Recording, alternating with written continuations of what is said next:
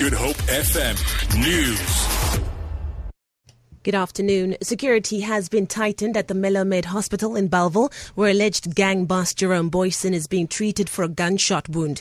He was shot by unknown gunmen outside the Cape Town airport two days ago. A passerby was also injured in the incident.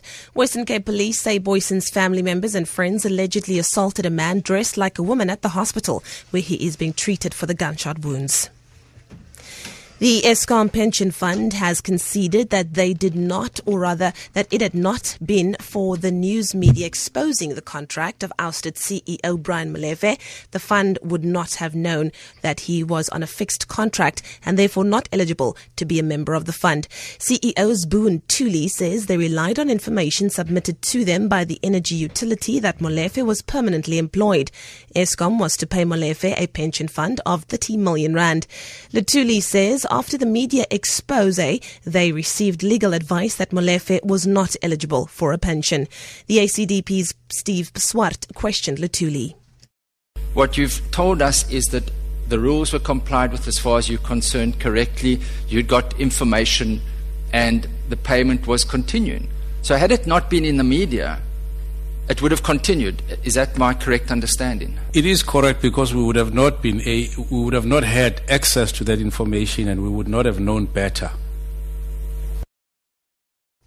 The Home Affairs Department has warned members of the public to be aware of a group of individuals who visit homes pretending to be officials seeking to verify identity documents ahead of the 2019 general election. It says the individuals carry with them documents with letterheads purportedly from Home Affairs. The department says these are criminals who rob households once they gain entry. It says there is no such initiative to verify IDs at this stage. Basic Education Minister Angie Motshekga has advised matriculants to study hard and focus ahead of the 2017 senior certificate exams that will begin on Monday. Nearly 66,000 registered matric learners are due to start writing their final exams on Tuesday in the Western Cape. Provincial authorities have appealed to public transport providers, including taxi associations, to help with getting matric learners to their various exam venues on time. There are concerns about train delays and cancellations due to cable theft in Cape Town. Motshekga says this is it's all systems go for the big day.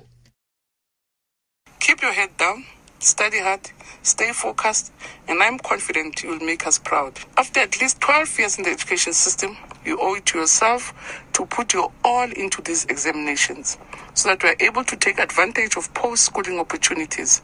The world is your oyster. So, once more, good luck, and we ask you to do your best. And finally, insured losses from hurricanes Harvey, Irma, and Maria, and two earthquakes in Mexico come to about 1.4 trillion rand. Insurance group Swiss Re says the estimates are subject to a higher than usual degree of uncertainty and may need to be adjusted. CEO Christian Mumenthaler says this year's natural disasters have been extremely powerful.